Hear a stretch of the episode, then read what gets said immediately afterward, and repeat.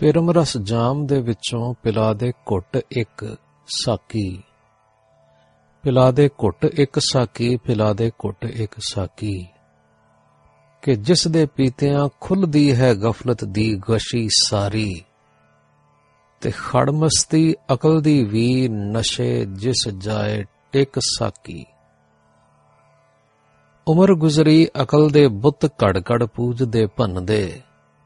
ਤੇਰੇ ਪਿਆਲੇ ਤੋਂ ਸਦਕੇ, ਇਹ ਕਿਵੇਂ ਹੁਣ ਜਾਏ ਵੇਖ ਸਾਕੀ? ਪਿਲਾ ਦੇ ਜਾਮ, ਪੀ ਜਿਸ ਨੂੰ ਇਹ ਦਿਲ ਹੋ ਜਾਏ ਸਭ ਖਾਲੀ। ਭਰੇ ਮਹਿਬੂਬ ਦੀ ਦਿਲ ਸਿੱਖ ਬਿਨਾਵੇ ਰੂਪ ਸਿੱਖ ਸਾਕੀ। ਆਵਾਜ਼ ਕੰਨੀ ਹੈ ਪੈਂਦੀ ਖਿਜ਼ਾਂ ਆਖਰ ਬਹਾਰਾਂ ਦਾ। ਰੋ ਮਾਲੀ, ਰੋ ਬੁਲਬੁਲ, ਖਿਜ਼ਾਂ ਦਾ ਦੇਖ ਫਿਕ ਸਾਕੀ। ਖਿਜ਼ਾਂ ਮੂਰੇ ਮਿਲਾ ਪ੍ਰੀਤਮ ਪਿਲਾ ਕੋਈ ਜਾਮ ਛਿਕ ਵਾਲਾ ਕਿ ਛਿਕਿਆ ਆ ਜਾਏ ਸੋਹਣਾ ਗਲੇ ਲਾ ਲੈ ਉਹ ਛਿਕ ਸਾਕੀ ਮਿਲੇ ਪ੍ਰੀਤਮ ਖਿਜ਼ਾਂ ਫਿਰ ਕੀ ਖਿਜ਼ਾਂ ਤਾਂ ਸਦ ਬਹਾਰ ਉਹ ਹੋ ਜਦੋਂ ਪਿਆਰਾ ਮਿਲੇ ਆ ਕੇ ਤੇ ਲਾਵੇ ਨਾਲ ਹਿੱਕ ਸਾਕੀ ਹਿਮਾਚਲ ਪਹਾੜ ਦੀਆਂ ਉਚਾਈਆਂ ਵਿੱਚ ਇੱਕ ਸੋਹਣਾ ਟਿਕਾਣਾ ਹੈ। ਬਹੁਤ ਡੂੰਘਾ ਜੰਗਲ ਹੈ, ਜਿਸ ਵਿੱਚ ਪਾਣੀ ਦੀ ਇੱਕ ਸੋਹਣੀ ਧਾਰਾ ਵਗਦੀ ਆ ਰਹੀ ਹੈ।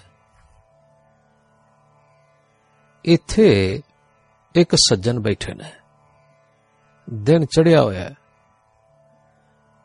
ਅਤੇ ਦਰਖਤਾਂ ਦੇ ਪੱਤਿਆਂ ਦੇ ਵਿੱਚੋਂ ਛਣ ਛਣ ਕੇ ਧੁੱਪ ਧਰਤੀ ਨੂੰ ਚੁੰਮ ਰਹੀ ਹੈ।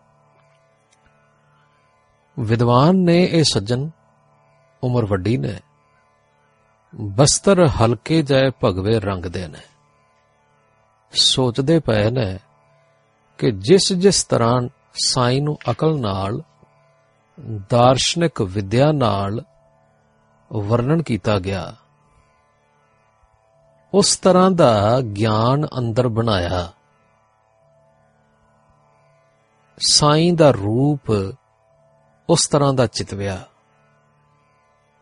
ਪਰ ਇਹ ਤੇ ਸਾਰੇ ਮਨ ਦੀਆਂ ਘਾੜਤਾਂ ਸਨ। ਉਹ ਉਸ ਦਾ ਆਪਣਾ ਅਸਲੀ ਸਰੂਪ ਤੇ ਨਹੀਂ ਸੀ। ਜਿਵੇਂ ਪੱਥਰ ਘੜਨ ਵਾਲਾ ਮੂਰਤ ਘੜਦਾ ਹੈ, ਮੂਰਤੀਆਂ ਦਾ ਚਿੱਤਰਕਾਰ ਕਾਗਜ਼ ਉੱਤੇ ਹੀ ਮੂਰਤੀ ਪ੍ਰਕਾਸ਼ ਕਰ ਦਿੰਦਾ ਹੈ। ਪਰ ਪਹਿਲੋਂ ਦੋਹਾਂ ਦੇ ਅੰਦਰ ਮੂਰਤ ਤੇ ਅਮੂਰਤ ਬਣਦੀ ਹੈ। ਅਮੂਰਤ ਦੇ ਹਿੱਸੇ ਨੂੰ ਪੱਥਰ ਵਿੱਚ ਉਕੇਰਨ ਹਾਰ ਉਕੇਰ ਦਿੰਦਾ ਹੈ ਅਤੇ ਉਸ ਦੇ ਮਨ ਵਿੱਚ ਬਣੀ ਮੂਰਤ ਪੱਥਰ ਵਿੱਚੋਂ ਨਿਕਲ ਆਉਂਦੀ ਹੈ। ਪਰ ਜੋ ਕੁਝ ਮੈਂ ਆਪਣੇ ਅੰਦਰ ਟਿਕਾਇਆ, ਉਹ ਤੇ ਸਾਰਾ ਕੁਝ ਮੇਰੇ ਖਿਆਲ ਮਾਤਰ ਤੇ ਨਹੀਂ ਸੀ। ਕਥਾ ਵਾਰਤਾਵਾਂ ਕੀਤੀਆਂ, ਲੋਕਾਂ ਨੂੰ ਪ੍ਰਸੰਨ ਕੀਤਾ ਪਰ ਸੱਚ ਗੱਲ ਇਹ ਆ, ਆਪਣਾ ਮਨ ਤੇ ਨਹੀਂ ਪ੍ਰਸੰਨ ਹੋਇਆ। ਜਵਾਨੀ ਵਿੱਚ ਤੇ ਆਪਣਾ ਜੋਸ਼, ਆਪਣਾ ਨਸ਼ਾ ਹੁੰਦਾ ਹੈ। ਸ਼ੁਕਰ ਹੈ ਮਾੜੇ ਪਾਸੇ ਨਹੀਂ ਗਏ। ਪਰ ਜਿਹੜੇ ਪਾਠ ਕਰਨ ਦੇ ਜਾਂ ਵਿਦਿਆ ਹਾਸਲ ਕਰਨ ਦੇ ਰੰਗ ਜਮਾਏ, ਉਹਨਾਂ ਵਿੱਚ ਜਵਾਨੀ ਦਾ ਜੋਸ਼ ਸੋਹਣੇ ਦਿਨ ਲੰਗਾਈ ਗਿਆ। ਪਰ ਹੁਣ ਜਦੋਂ ਸਰੀਰ ਦੀ ਤਾਕਤ ਘਟ ਰਹੀ ਹੈ ਤਾਂ ਸੋਚ ਆਉਂਦੀ ਹੈ ਵੀ ਮੈਂ ਕੀ ਕੀਤਾ, ਕੀ ਬਣਿਆ। ਐਵੇਂ ਵਾਕ ਰਚਨਾ ਹੀ ਕਰਦੇ ਰਹੇ। ਜੋ ਚਾਹਿਆ ਵਾਕ ਰਚਨਾ ਨਾਲ ਰਚ ਲਿਆ। ਤੈਨੂੰ ਯਾਦ ਹੈ ਹੀਰੇ ਮਿਰਗ ਵਰਗਾ ਸਾਧੂ ਜਿਸ ਦੇ ਜੋਸ਼ ਅੱਗੇ ਫੁੱਲਾਂ ਦਾ ਜਲਵਾ ਵੀ ਮਾਤ ਪੈਂਦਾ ਸੀ। ਕਿਸ ਤਰ੍ਹਾਂ ਝੰਬਿਆ ਗਿਆ ਤੇ ਜਵਾਨੀ ਦੀ ਮੌਤ ਮਰਨ ਵੇਲੇ ਕਿਸ ਤਰ੍ਹਾਂ ਪੁਕਾਰ ਕੇ ਆਖਦਾ ਸੀ? हे ਲੋਕੋ, ਜਿਸ ਰਸਤੇ ਮੈਂ ਤੁਰਿਆ, ਕੋਈ ਨਾ ਤੁਰਿਆ ਮੈਂ ਸਮਝਦਾ ਸਾਂ, ਮੈਂ ਭੋਗਾਂ ਨੂੰ ਭੋਗ ਰਿਹਾ। ਪਰ ਭਰਤਰੀ ਦੇ ਕਹਿਣ ਮੁਤਾਬਕ ਭੋਗਾਂ ਨੇ ਸਗੋਂ ਮੈਨੂੰ ਭੋਗ ਲਿਆ। ਮੈਂ ਬਿਨਾਂ ਆਈ ਮੌਤ ਇਸ ਭੋਗੇ ਜਾਣ ਕਰਕੇ ਮਰ ਰਿਹਾ ਹਾਂ। ਸੋ ਹੈ ਮੇਰੇ ਮਨਾ ਭੋਗਾਂ ਦਾ ਜੀਵਨ ਕਿ ਭੋਗਾਂ ਨੂੰ ਹੀ ਧਰਮ ਬਣਾ ਕੇ ਇਸ ਵਿੱਚ ਪ੍ਰਵਿਰਤ ਹੋਣਾ ਕੋਈ ਤ੍ਰਿਪਤੀ ਦਾ ਕਾਰਨ ਨਹੀਂ। ਨਾ ਕੋਈ ਠੰਡ ਪੈਂਦੀ ਨਾ ਆਪਣੇ ਹੀ ਰਸ ਨੂੰ ਸਦੀਵੀ ਬਣਾਉਂਦਾ ਹੈ। ਸੋ ਤੂੰ ਉਹ ਵਾਲੇ ਭੋਗ ਜਿਹੜੇ ਤੂੰ ਨਹੀਂ ਭੋਗ ਸਕਿਆ, ਇਸ ਕਰਕੇ ਉਹਨਾਂ ਨੂੰ ਯਾਦ ਕਰਕੇ ਤੇ ਦੁਖੀ ਨਾ ਹੋ। ਜੇ ਤੂੰ ਭੋਗ ਨਹੀਂ ਭੋਗੇ ਤਾਂ ਵੀ ਤੂੰ ਇਹੋ ਜਿਹਾ ਸ਼ੁਕਰ ਹੈ ਕਿ ਭੋਗ ਨਾ ਭੋਗਣ ਦਾ ਕੋਈ ਘਾਟਾ ਤੇਰੀ ਆਤਮਾ ਵਿੱਚ ਨਹੀਂ ਪਿਆ। ਹਾਂ, ਜੇ ਭੋਗ ਭੋਗੇ ਹੁੰਦੇ ਤੇ ਕੋਈ ਲਾਭ ਨਹੀਂ ਸੀ ਹੋਣਾ, ਕੋਈ ਰਸ ਤੇਰੇ ਕੋਲ ਕੋਈ ਨਹੀਂ ਸੀ ਹੋਣਾ, ਸਗੋਂ ਨੁਕਸਾਨ ਹੀ ਹੋਣਾ ਸੀ।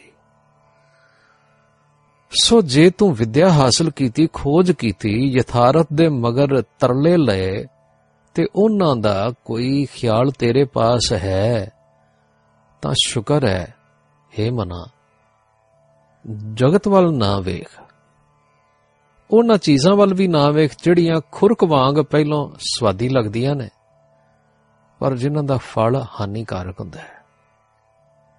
ਜਿੱਥੇ ਤੂੰ ਹੈ ਨਾ, ਇਸ ਤੋਂ ਉੱਪਰ ਵੱਲ ਵੇਖ, ਹੇਠਾਂ ਵੱਲ ਨਹੀਂ। ਸਮਝ ਤੇ ਸਾਰਾ ਕੁਝ ਪੈ ਗਿਆ, ਪਰ ਠੰਡ ਕਿਉਂ ਨਹੀਂ ਪੈਂਦੀ? ਜੋ ਮੈਂ ਸਮਝਿਆ ਸੀ, ਉਹ ਹੋਇਆ ਨਹੀਂ।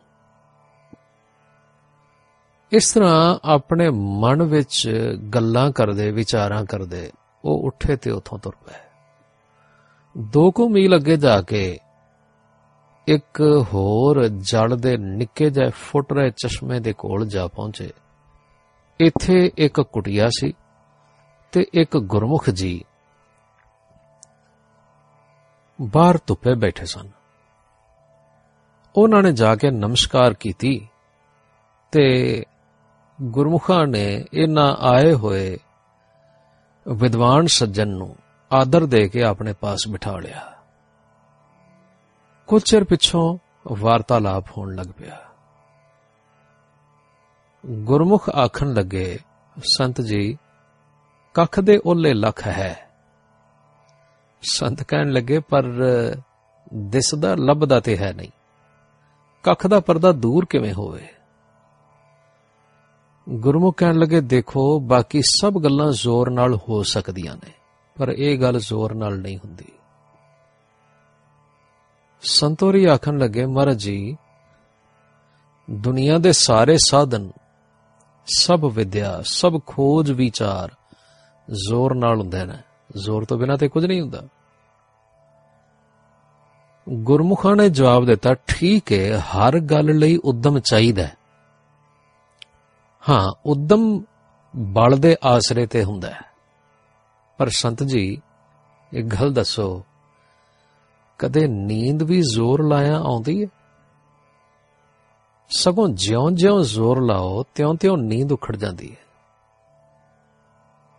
ਸੰਤੋਰੀ ਇਹ ਗੱਲ ਸੁਣ ਕੇ ਤਰਬਕ ਪਏ ਤੇ ਆਖਣ ਲੱਗੇ, ਹਾਂ, ਸੱਚ ਆਖਿਆ ਨੇ, ਪਰ ਇਹ ਗੱਲ ਨਾ ਜ਼ਰਾ ਵਿਸਥਾਰ ਨਾਲ ਘਟਾ ਕੇ ਸਮਝਾਉਣ ਦੀ ਕਿਰਪਾ ਕਰੋ। ਗੁਰਮੁਖ ਜੀ ਆਖਣ ਲੱਗੇ, ਭਾਈ, ਆਪਣੇ ਆਪ ਨੂੰ ਚੰਗਾ ਬਣਾਉਣਾ, ਮਾੜੇ ਪਾਸੇ ਵੱਲੋਂ ਮਨ ਨੂੰ ਰੋਕਣਾ, ਸਰੀਰ ਨੂੰ ਬੰਨਣਾ, ਇਹ ਜ਼ੋਰ ਦਾ ਕੰਮ ਹੈ। ਨਿਤਾਣੇ ਮਨਾਂ ਵਾਲੇ ਤੇ ਇਹਨਾਂ ਵਿੱਚ ਅਚਾਨਕ ਹੀ ਰੁੜ ਜਾਂਦੇ ਨੇ। ਘਰ-ਬਾਰ ਵਿੱਚ ਵਸਦਿਆਂ, ਗ੍ਰਸਥੀ ਆਸ਼ਰਮ ਵਿੱਚ ਤੁਰਦਿਆਂ, ਫਿਰ ਸਤਸੰਗ ਵਿੱਚ ਜਾਣਾ ਤੇ ਭਲਾਈ ਸਿੱਖਣੀ ਤੇ ਕਰਨੀ ਇਹ ਚੰਗੇ ਜ਼ੋਰ ਨਾਲ ਹੀ ਹੋ ਸਕਦਾ ਹੈ। ਦੂਜੇ ਪਾਸੇ ਗ੍ਰਸਥੀ ਛੱਡ ਚੁੱਕੇ ਭਲੇ ਪੁਰਖ ਦਾ ਵਿਦਿਆ ਹਾਸਲ ਕਰਨੀ ਜਾਂ ਸ਼ੁਭ ਸਾਧਨ ਕਰਨੇ ਸਭ ਜ਼ੋਰ ਦੇ ਕੰਮ ਨੇ। ਭਾਵੇਂ ਗ੍ਰਸਥੀ ਹੋਵੇ, ਭਾਵੇਂ ਉਦਾਸੀ, ਜੋ ਵੀ ਸਾਧਨ ਕਰੇਗਾ ਨਾ, ਉਦਮ ਨਾਲ ਹੀ ਕਰ ਸਕੇਗਾ। ਪਰ ਭਾਈ, ਜਦੋਂ ਸਾਈਂ ਦੀ ਮਿਹਰ ਨਾਲ ਕਦੇ ਸਮਾਂ ਆਵੇ ਪ੍ਰਾਪਤ ਹੋਣ ਦਾ ਤਾਂ ਇਹ ਆਪਾ ਛੱਡ ਕੇ ਕਿਸੇ ਇਸ ਤਰ੍ਹਾਂ ਜਿਵੇਂ ਹੈ ਨਹੀਂ ਵਾਲੇ ਹਾਲ ਵਿੱਚ ਪਹੁੰਚ ਜਾਏਗਾ, ਤਾਂ ਮੇਰ ਇਸ ਨੂੰ ਖਿੱਚ ਲੈਗੀ ਆਪਣੇ ਵੱਲ। ਦੇਖੋ ਜਿਵੇਂ ਮੰਜਾ ਡਾਉਣਾ ਵਿਛਾਈ ਕਰਨੀ ਉਦਮ ਹੈ। ਸਰੀਰ ਨੂੰ ਕਮਾਈ ਕਰਕੇ ਤਾਕਤਵਰ ਤੇ ਰੋਗਾਂ ਤੋਂ ਬਚਾਈ ਰੱਖਣਾ ਉਦਮ ਤੇ ਮਿਹਨਤ ਹੈ। ਪਰ ਮੰਜੇ ਤੇ ਲੇਟ ਕੇ ਫਿਰ ਆਪਣਾ ਆਪਾ ਕਿਸੇ ਢਿੱਲ ਵਿੱਚ ਛੱਡ ਦੇਈਦਾ ਫਿਰ ਨਿਰ ਉਦਮ ਤੇ ਨਿਰਜ਼ੋਰ ਹੋ ਜਾਈਦਾ ਹੈ। ਫਿਰ ਆਪੇ ਦੇ ਕਿਸੇ ਪਾਸਿਓਂ ਹੌਲੀ ਜਈ ਨੀਂਦ ਆ ਕੇ ਨਾ ਆਪਣੀ ਗੋਦ ਵਿੱਚ ਸਵਾ ਲੈਂਦੀ ਹੈ ਬਸ ਇਸੇ ਤਰ੍ਹਾਂ ਹੀ ਨਾ ਆਪਣਾ ਆਪਾ ਪਰਮ ਆਪੇ ਦੀ ਟੇਕ ਤੇ ਛੱਡ ਦੇਈਦਾ ਹੈ। ਤਾਂ ਪਰਮ ਆਪਾ ਇਸ ਢਿੱਲੇ ਛੱਡੇ ਆਪੇ ਨੂੰ ਗੋਦੀ ਵਿੱਚ ਸਮਾ ਲੈਂਦਾ ਹੈ। ਸੰਤ ਹੋਰੀ ਆਖਣ ਲੱਗੇ, ਜੀ, ਤੁਸੀਂ ਉਦਾਹਰਣ ਬੜੀ ਕਮਾਲ ਦੀ ਦਿੱਤੀ ਹੈ। ਬਹੁਤ ਸੋਹਣਾ ਤੁਸੀਂ ਵਿਸਥਾਰ ਨਾਲ ਸਮਝਾਇਆ, ਪਰ ਥੋੜਾ ਜਿਹਾ ਹੋਰ ਖੋਲ ਦਿਓ। ਗੁਰਮੁਖ ਆਖਣ ਲੱਗੇ, ਵੇਖੋ, ਸਾਡੇ ਅੰਦਰ ਆਸ਼ਾ ਤੇ ਅੰਦੇਸ਼ਾ ਦੋ ਵੈਰੀ ਲੁਕੇ ਬੈਠੇ ਨੇ। ਕੀ ਗ੍ਰਸਥੀ ਜਾਂ ਕੀ ਉਦਾਸੀ ਇਹਨਾਂ ਤੋਂ ਜਾਣੂ ਨਹੀਂ ਹੁੰਦੇ? ਸਾਧਨ ਕਰਦਿਆਂ ਤੇ ਵਿਦਿਆ ਪਾਉਂਦਿਆਂ ਵੀ ਇਹ ਮਨ ਦੇ ਅੱਗੇ ਸੂਖਮ ਪਰਦੇ ਬਣ ਕੇ ਤਣੇ ਰਹਿੰਦੇ ਨੇ। ਸ੍ਰੀ ਗੁਰੂ ਨਾਨਕ ਦੇਵ ਜੀ ਦੀ ਜਨਮ ਸਾਖੀ ਵਿੱਚ ਇੱਕ ਕਥਾ ਆਉਂਦੀ ਹੈ। ਇੱਕ ਜੋਗੀ 6 ਮਹੀਨੇ ਆਪਣੇ ਆਸ਼ਰਮ ਵਿੱਚ ਬੂਹੇ ਮਾਰ ਕੇ ਬੰਦ ਰਹਿੰਦਾ ਸੀ ਤੇ ਆਖਦਾ ਸੀ, ਮੈਂ ਸਮਾਧੀ ਵਿੱਚ ਲੀਨ ਰਹਿਣਾ ਤੇ ਮੈਂ ਭੁੱਖ ਤੇ ਪਿਆਸ ਜਿੱਤ ਲਈ ਹੈ। 6 ਮਹੀਨੇ ਵਿੱਚ ਮੈਂ ਕੋਈ 8-10 ਤੋਲੇ ਅੰਨ ਖਾਣਾ ਤੇ ਸਦਾ ਆਪੇ ਵਿੱਚ ਲੀਨ ਰਹਿਣਾ ਸਾਰਾ ਦੇਸ਼ ਉਸ ਦਾ ਚੇਲਾ ਸੀ। ਜਦੋਂ 6 ਮਹੀਨੇ ਬਾਅਦ ਉਹ ਬਾਹਰ ਨਿਕਲਦਾ, ਤਾਂ ਬਾਹਰ ਮੇਲਾ ਜੁੜਿਆ ਹੋਇਆ ਹੁੰਦਾ ਸੀ। ਹਜ਼ਾਰਾਂ ਆਦਮੀ ਦਰਸ਼ਨ ਕਰਦੇ ਸਨ, ਮੱਥੇ ਟੇਕਦੇ ਸਨ। ਜਦੋਂ ਮਹਾਰਾਜ ਗੁਰੂ ਨਾਨਕ ਦੇਵ ਉੱਥੇ ਗਏ ਤਾਂ ਉਹ ਮੇਲਾ ਭਰ ਰਿਹਾ ਸੀ। ਆਪ ਦਾ ਇਸ ਜੋਗੀ ਨਾਲ ਮੇਲ ਹੋਇਆ ਤਾਂ ਉਸਨੇ ਆਪਣੇ ਤਿਆਗ, ਵੈਰਾਗ, ਹੱਠ ਤੇ ਤਪ ਦੀ ਗੱਲ ਸੁਣਾਈ। ਗੁਰੂ ਬਾਬੇ ਨੇ ਆਖਿਆ, ਸਾਧੂ, ਸਾਈਂ ਦੇ ਆਸਰਾ ਹੋ। ਫਿਰ ਤੇਰੀ ਆਸ਼ਾ ਦੀ ਟੇਕ ਉਹ ਬਣੇ। ਤੇ ਅੰਦੇਸ਼ੇ ਖਤਮ ਹੋ ਜਾਣ। ਪਰ ਜੋਗੀ ਨੇ ਹੱਠ ਕੀਤਾ ਤੇ ਫਿਰ ਬਹਿ ਗਿਆ। ਗੁਰੂ ਬਾਬਾ ਜੀ ਵੀ ਉੱਥੇ ਹੀ ਰਹਿ ਪਏ। 6 ਮਹੀਨੇ ਸਤ ਸੰਗ ਲੱਗਾ ਰਿਹਾ। ਜਦੋਂ ਮੇਲੇ ਦਾ ਵੇਲਾ ਆਇਆ ਤਾਂ ਗੁਰੂ ਬਾਬੇ ਨੇ ਲੋਕਾਂ ਨੂੰ ਰੋਕ ਦਿੱਤਾ ਕਿ ਨਿਯਤ ਦਿਨ ਤੇ ਮੇਲਾ ਕਰਨ ਦੀ ਬਜਾਏ ਕਿਸੇ ਹੋਰ ਦਿਨ ਠਹਿਰ ਕੇ ਕਰਾਂਗੇ। ਸੋ ਜਦੋਂ ਉਹ ਦਿਨ ਆਇਆ ਜਿਸ ਦਿਨ ਜੋਗੀ ਨੇ ਆਪਣੇ ਕੋਠੇ ਵਿੱਚੋਂ ਬਾਹਰ ਆਉਣਾ ਸੀ। ਜੋਗੀ ਨੇ ਮੇਲੇ ਦੀ ਚਹਿਲ ਪਹਿਲ ਨਾ ਵੇਖੀ ਤੇ ਬਾਹਰ ਵੀ ਦਿਸਿਆ ਕੋਈ ਨਾ। ਜਦੋਂ ਬਿਲਕੁਲ ਖਾਲੀ ਹੋਇਆ ਤਾਂ ਮਰਨਹਾਰ ਹੋ ਗਿਆ। ਗੁਰੂ ਬਾਬੇ ਨੇ ਦੱਸਿਆ, ਇਹ ਆਦਮੀ ਆਪਣੀ ਮਾਨ ਪ੍ਰਤਿਸ਼ਠਾ ਦੇ ਆਸਰੇ ਜਿਉਂਦਾ ਹੈ ਤੇ ਸਮਝਦਾ ਨਹੀਂ ਸੀ ਕਿ ਮੇਰੇ ਮਨ ਦੀ ਟੇਕ ਇਹਨਾਂ ਲੋਕਾਂ ਵੱਲੋਂ ਮਿਲ ਰਹੀ ਮਾਨ ਪ੍ਰਤਿਸ਼ਠਾ ਵਿੱਚ ਹੈ।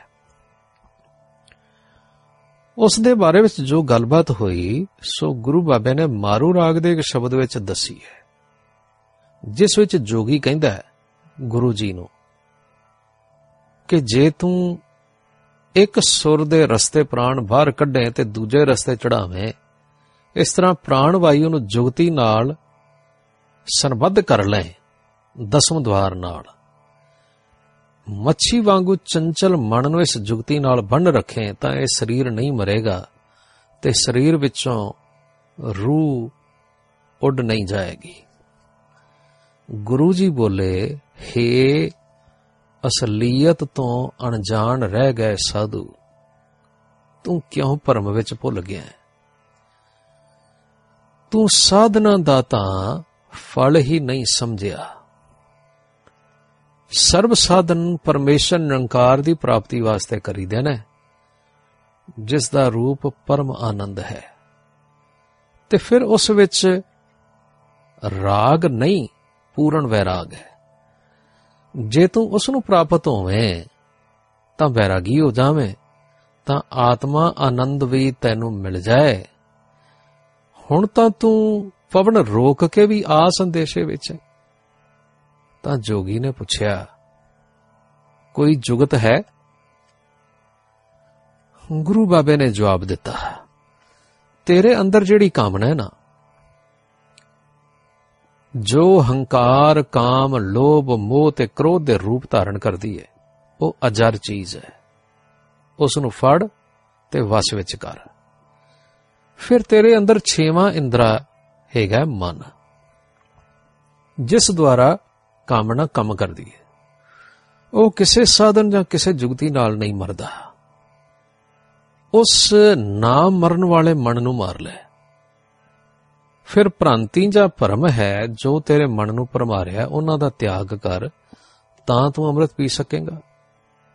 ਮੱਛੀ ਵਰਗੇ ਚੰਚਲ ਮਨ ਨੂੰ ਇਸ ਜੁਗਤੀ ਨਾਲ ਬੰਨੀਦਾ ਹੈ ਤਾਂ ਇਹ ਮਨ ਫਿਰ ਸੰਕਲਪਾਂ ਵਿੱਚ ਨਹੀਂ ਉੱਡਦਾ ਤੇ ਨਾ ਹੀ ਸਰੀਰ ਕਮਜ਼ੋਰ ਹੁੰਦਾ ਹੈ। ਜੋਗੀ ਕਹਿਣ ਲੱਗਾ, ਜੀ, ਇੱਕ ਗੱਲ ਦੱਸੋ।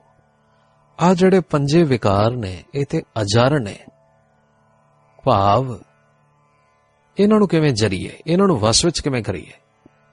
ਤੇ ਜਿਹੜਾ ਮਨ ਅਮਰ ਹੈ, ਉਸ ਨੂੰ ਕਿਵੇਂ ਮਾਰੀਏ? ਨਾਲੇ ਦੱਸੋ, ਭ੍ਰਾਂਤੀ ਭਾਵ ਭੁਲੇਖਾ ਕਿਵੇਂ ਦੂਰ ਹੁੰਦਾ ਹੈ?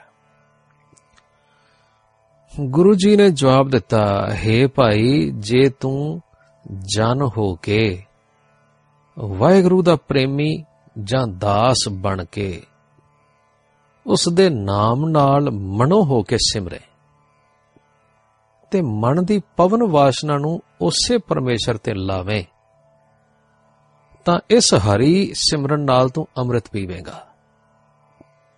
हे ਜੋਗੀ, ਇਸ ਇੱਕੋ ਜੁਗਤ ਨਾਲ ਚਪਲ ਮਨ ਵਸ ਹੋ ਜਾਂਦਾ ਹੈ ਤੇ ਸਰੀਰ ਵੀ ਸਵਸਥ ਰਹਿੰਦਾ ਹੈ। ਕਿਉਂਕਿ ਪਰਮ ਪ੍ਰਯੋਜਨ ਜੋ ਜੀਵਨ ਦਾ ਹੈ, ਜਿਹੜਾ ਜੀਵਨ ਦਾ ਅਲਟੀਮੇਟ ਗੋਲ ਹੈ, ਵਾਹਿਗੁਰੂ ਦੀ ਪ੍ਰਾਪਤੀ, ਉਹ ਵੀ ਪ੍ਰਾਪਤ ਹੋ ਜਾਂਦਾ ਹੈ। ਦਰਅਸਲ ਉਸ ਵੇਲੇ ਸਤਿਗੁਰੂ ਜੀ ਨੇ ਜਿਹੜਾ ਸ਼ਬਦ ਉਚਾਰਨ ਕੀਤਾ ਉਹ ਇਸ ਪ੍ਰਕਾਰ ਸੀ। ਜੋਗੀ ਨੇ ਇਸ ਤਰ੍ਹਾਂ ਆਖਿਆ ਸੀ ਨਾ, ਸੂਰ ਸਰ ਸੋਸ ਲੈ, ਸੋਮ ਰਸ ਪੋਖ ਲੈ, ਜੁਗਤ ਕਰ ਮੁਕਤ ਸੋ ਸੰਬੰਧ ਕੀਜੈ। ਮੀਨ ਕੀ ਚਪਲ ਸਿਓ ਜੁਗਤ ਮਨ ਰਾਖੀਐ, ਉਡੈ ਨਹਿ ਹੰਸ, ਨਹਿ ਕੰਧ ਛੀਜੈ। ਗੁਰੂ ਜੀ ਉਸ ਨੂੰ ਸਮਝਾਉਂਦਿਆਂ ਆਖਣ ਲੱਗੇ, ਮੂੜੇ, ਕਾਇਚੇ ਭਰਮ ਭੁੱਲਾ ਨਹਿ ਚੀਨਿਆ ਪਰਮਾਨੰਦ ਬੈਰਾਗੀ ਹਾਂ, ਫਿਰ ਕੀ ਕਰ? ਅਜਰ ਗਹੁ ਜਾਰ ਲੈ, ਅਮਰ ਗਹੁ ਮਾਰ ਲੈ ਭ੍ਰਾਂਤ ਤਜ ਛੋੜ ਤਉ ਅਪਿਓ ਪੀਜੈ। ਮੀਨ ਕੀ ਚਪਲ ਸਿਓ ਜੁਗਤ ਮਨ ਰਾਖੀਐ, ਉਡੈ ਨਹਿ ਹੰਸ, ਨਹਿ ਕੰਧ ਛੀਜੈ। ਕਿਵੇਂ ਹੋਵੇਗਾ ਇਹ ਸਾਰਾ ਕੁਝ? ਭਣਤ ਨਾਨਕ ਜਨੋ, ਰਵੈ ਜੇ ਹਰ ਮਨੋ। ਮਨ ਪਵਨ ਸਿਓ ਅੰਮ੍ਰਿਤ ਪੀਜੈ, ਮੀਨ ਕੀ ਚਪਲ ਸਿਓ ਜੁਗਤ ਮਨ ਰਾਖੀਐ, ਉੱਡੈ ਨਹਿ ਹੰਸ, ਨਹਿ ਕੰਧ ਛੀਜੈ। ਇਸ ਸਾਰੀ ਵਾਰਤਾ ਵਿੱਚੋਂ ਸਾਨੂੰ ਇਹ ਗੱਲ ਸਮਝ ਵਿੱਚ ਆਈ ਕਿ ਮਨ ਨੂੰ ਰੋਕਣ ਦੇ ਸਾਧਨ ਕਰਦਿਆਂ ਤੇ ਹੋਰ ਗੱਲਾਂ ਕਰਦਿਆਂ ਮਨ ਆਸਰਾ ਲੱਭਦਾ ਹੈ ਤੇ ਕਿਸੇ ਆਸਰੇ ਨਾਲ ਹੀ ਟਿਕਦਾ। ਹੈ ਜੋਗੀ ਨੇ ਪ੍ਰਾਣਾਯਾਮ ਤਾਂ ਕਰ ਲਿਆ। ਕਪਾਲ ਭਾਠੀ ਸਿੱਖ ਲਈ।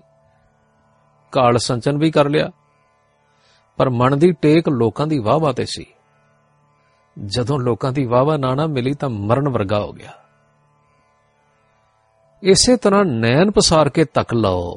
ਕਿਸੇ ਦੇ ਮਨ ਦਾ ਆਸਰਾ ਪਿਤਾ ਹੈ ਤੇ ਕਿਸੇ ਦੀ ਮਾਂ, ਕਿਸੇ ਦੀ ਵੋਟੀ ਪਤੀ, ਪੁੱਤਰ ਜਾਂ ਚੇਲੇ। ਕਿਸੇ ਦੇ ਮਨ ਦਾ ਆਸਰਾ ਸ਼ੁਭ ਹੈ। ਕਿਸੇ ਦਾ ਧਨ ਇਸ ਤਰ੍ਹਾਂ ਸੁਤੰਤਰ ਮਨ ਕੋਈ ਨਹੀਂ, ਜਿਸ ਦਾ ਕੋਈ ਆਸਰਾ ਨਾ ਹੋਵੇ, ਜਾਂ ਜਿਹੜਾ ਸਿਰਫ ਆਪਣੇ ਆਧਾਰ ਤੇ ਹੀ ਖੜਾ ਹੋਇਆ ਹੋਵੇ। ਜਿਹੜੇ ਪਰਮਾਰਥ ਤੋਂ ਅਣਜਾਣ ਨੇ, ਜਾਂ ਜਾਣ ਬੁੱਝ ਕੇ ਅਣਜਾਣ ਰਹਿਣਾ ਵਡਿਆਈ ਸਮਝਦੇ ਨੇ, ਤੇ ਕਹਿੰਦੇ ਨੇ ਕਿ ਅਸੀਂ ਸੁਤੰਤਰ ਹਾਂ, ਅਸਲ ਵਿੱਚ ਉਹਨਾਂ ਦਾ ਮਨ ਵੀ ਸੁਤੰਤਰ ਨਹੀਂ। ਉਹ ਵੀ ਕਿਸੇ ਨਾ ਕਿਸੇ ਇਸਤਰੀ, ਪੁੱਤਰ, ਪਦਾਰਥ ਜਾਂ ਸ਼ੁਭ ਦਾ ਆਸਰਾ ਲੈ ਕੇ ਉਸ ਦੇ ਆਧਾਰ ਤੇ ਚੱਲ ਰਿਹਾ ਹੈ। ਜਦੋਂ ਉਹ ਆਧਾਰ ਟੁੱਟਦਾ ਜਾਂ ਵਿੰਸਦਾ ਹੈ ਨਾ, ਤਦੋਂ ਉਹਨਾਂ ਦਾ ਬੁਰਾ ਹਾਲ ਹੁੰਦਾ ਹੈ। ਇਸੇ ਤਰ੍ਹਾਂ ਪ੍ਰਮਾਰਥੀ ਮਨ ਆਸਰਾ ਲੱਭ ਲੈਂਦਾ ਹੈ, ਭਾਵੇਂ ਉਹ ਸੂਖਮ ਹੀ ਕਿਉਂ ਨਾ ਹੋਵੇ। ਸੰਤ ਜੀ ਆਖਣ ਲੱਗੇ, ਪਰ ਗੁਰਮੁਖ ਜੀਓ ਮੈਂ ਨਾ ਤਾਂ ਯੋਗ ਸਾਧਨਾ ਕਰਕੇ ਮਨ ਨੂੰ ਸਰੀਰ ਦੇ ਕਿਸੇ ਧਾਰਨਾ ਅਸਥਾਨ ਵਿੱਚ ਫਸਾਇਆ। ਨਾ ਕਿਸੇ ਰਿੱਧੀ ਸਿੱਧੀ ਵਿੱਚ ਲੱਗਾ। ਧਨ ਧਾਮ ਇਸਤਰੀ ਪੁੱਤਰ ਸਾਰੇ ਆਸਰੇ ਛੱਡ ਕੇ ਸਾਧੂ ਹੋਇਆ ਸਾਂ। ਫਿਰ ਦੱਸੋ ਬਈ ਮੈਨੂੰ ਕਿਹੜੀ ਭ੍ਰਾਂਤੀ, ਕਿਹੜਾ ਭੁਲੇਖਾ ਮੇਰੇ ਮਨ ਨੂੰ ਆਸਰਾ ਦੇ ਰਿਹਾ ਸੀ? ਗੁਰਮੁਖ ਜੀ ਆਖਣ ਲੱਗੇ, ਦੇਖੋ, ਇਹ ਗੱਲ ਤਾਂ ਆਪਣਾ ਮਨ ਖੋਜਿਆ ਤੁਹਾਨੂੰ ਲੱਭੀ ਹੈ, ਭਲੀ ਗੱਲ ਹੈ। ਦੂਸਰੇ ਦਾ ਦੱਸਿਆ ਅਨੁਮਾਨ ਕਈ ਵਾਰ ਅੰਦਾਜ਼ਾ ਹੁੰਦਾ ਹੈ। ਜੇ ਠੀਕ ਵੀ ਹੋਵੇ, ਤਾਂ ਸੁਣ ਕੇ ਗੁੱਸਾ ਲੱਗਦਾ ਹੈ, ਕਿਉਂਕਿ ਹਰ ਮਨੁੱਖ ਭਾਵੇਂ ਉਹ ਕੋਈ ਹੋਵੇ, ਚੰਗਾ ਬਣਦਾ ਹੈ ਤੇ ਜੇ ਇਸ ਦੇ ਕੰਨਾਂ ਵਿੱਚ ਕੋਈ ਗੱਲ ਸੁਖਾਵੀ ਨਾ ਪਵੇ ਤਾਂ ਮਾੜੀ ਲੱਗਦੀ, ਭਾਵੇਂ ਉਹ ਸੱਚ ਹੀ ਹੋਵੇ। ਪਰ ਜੇ ਉਹ ਸੱਚ ਆਪ ਵੇਖ ਲਵੇ ਤੇ ਆਪਣੇ ਆਪ ਨਾਲ ਤੇ ਕੋਈ ਗੁੱਸੇ ਨਹੀਂ ਹੁੰਦਾ, ਫਿਰ ਉਹ ਪੁਰਸ਼ ਬੜਾ ਵਡਭਾਗਾ ਹੁੰਦਾ ਹੈ। ਜਿਹੜਾ ਆਪਣੀ ਭੁੱਲ ਨੂੰ ਆਪੇ ਵੇਖ ਕੇ ਉਸ ਨੂੰ ਠੀਕ ਕਰ ਲਵੇ। ਸੰਤੋਰੀ ਕਹਿਣ ਲੱਗੇ, ਨਹੀਂ ਜੀ, ਮੈਨੂੰ ਦੱਸੋ, ਮੈਂ ਤੇ ਸਗੋਂ ਤੁਹਾਡਾ ਧੰਨਵਾਦੀ ਹੋਵਾਂਗਾ। ਮੈਨੂੰ ਮੇਰੀ ਭੁੱਲ ਸਮਝਾ ਦਿਓ। ਗੁਰਮੁਖ ਜੀ ਆਖਣ ਲੱਗੇ, ਅੱਛਾ, ਤੁਸੀਂ ਭਲੇ ਸਾਧੂ ਸੱਚ ਆਖਦੇ ਹੋ। ਪਰ ਜੇ ਤੁਸੀਂ ਕੱਲ ਫਿਰ ਦੁਬਾਰਾ ਆਉਣ ਦੀ ਖੇਚਲ ਕਰੋ, ਤਾਂ ਮੈਂ ਤੁਹਾਨੂੰ ਗੁਰੂ ਬਾਬੇ ਤੇ ਮਛਿੰਦਰ ਜੋਗੀ ਦੀ ਗੋਸ਼ਟ ਸੁਣਾਵਾਂਗਾ। ਮੇਰਾ ਖਿਆਲ ਹੈ ਤੁਹਾਨੂੰ ਉਸ ਵਿੱਚੋਂ ਆਪਣਾ ਰਸਤਾ ਆਪੇ ਸੁੱਝ ਪਵੇਗਾ। ਤੇ ਜੇ ਕੋਈ ਗੱਲ ਰਹਿ ਗਈ, ਤਾਂ ਫਿਰ ਉਹਦੇ ਤੇ ਖੁੱਲੀ ਵਿਚਾਰ ਕਰ ਲਵਾਂਗੇ। ਸੰਤ ਜੀ ਆਖਣ ਲੱਗੇ, ਜੀ, ਸਤ ਬਚਨ। ਪਰ ਗੁਰੂ ਬਾਬੇ ਦੀ ਜਿਹੜੀ ਸਿੱਧਾ ਨਾਲ ਗੋਸ਼ਟੀ ਭਾਵ ਵਿਚਾਰ ਚਰਚਾ, ਜਿਹੜੀ ਅਚਲ ਵਟਾਲੇ ਹੋਈ ਸੀ, ਸੋ ਤਾਂ ਗੁਰੂ ਗ੍ਰੰਥ ਸਾਹਿਬ ਜੀ ਵਿੱਚ ਹੈ। ਤੇ ਸੁਮੇਰ ਪਰਬਤ ਤੇ ਹੋਈ ਵਿਚਾਰ ਚਰਚਾ ਦਾ ਨਾਂ ਤਾਂ ਨਹੀਂ ਦਿੱਤਾ। ਉਹ ਸ਼ਬਦ ਵੀ ਹੈਗੇ ਨੇ। ਪਰ ਮਛਿੰਦਰ ਦੀ ਗੋਸ਼ਟੀ ਮੈਂ ਅੱਗੇ ਨਹੀਂ ਸੁਣੀ। ਗੁਰਮੁਖ ਆਖਣ ਲੱਗੇ, ਇਹ ਗੋਸ਼ਟੀ ਵੀ ਸ੍ਰੀ ਗੁਰੂ ਗ੍ਰੰਥ ਸਾਹਿਬ ਵਿੱਚ ਹੈ। ਪਰ ਉਥੇ ਇਹ ਨਾਮ ਨਹੀਂ ਦਿੱਤਾ, ਸ਼ਬਦ ਹੈਗੇ ਨੇ। ਪੁਰਾਤਨ ਜਨਮ ਸਾਖੀ ਵਾਲੇ ਨੇ ਦੱਸਿਆ ਕਿ ਇਹ ਸ਼ਬਦ ਮਛਿੰਦਰ ਜੋਗੀ ਨਾਲ ਹੋਈ ਗੋਸ਼ਟ ਦੇ ਹਨ। ਸੰਤ ਜੀ ਕਹਿਣ ਲੱਗੇ, ਅੱਛਾ, ਬੜਾ ਚੰਗਾ, ਤੁਸੀਂ ਬੜੀ ਮਿਹਰ ਕੀਤੀ, ਮੈਂ ਕੱਲ ਫਿਰ ਤੁਹਾਡੇ ਦਰਸ਼ਨ ਕਰਨ ਲਈ ਆਵਾਂਗਾ। ਇਹ ਕਹਿ ਕੇ ਪਰਸਪਰ ਪਿਆਰ ਨਾਲ ਫਤਿਹ ਬੁਲਾ ਕੇ ਸੰਤ ਜੀ ਵਿਦਾ ਹੋ ਗਏ।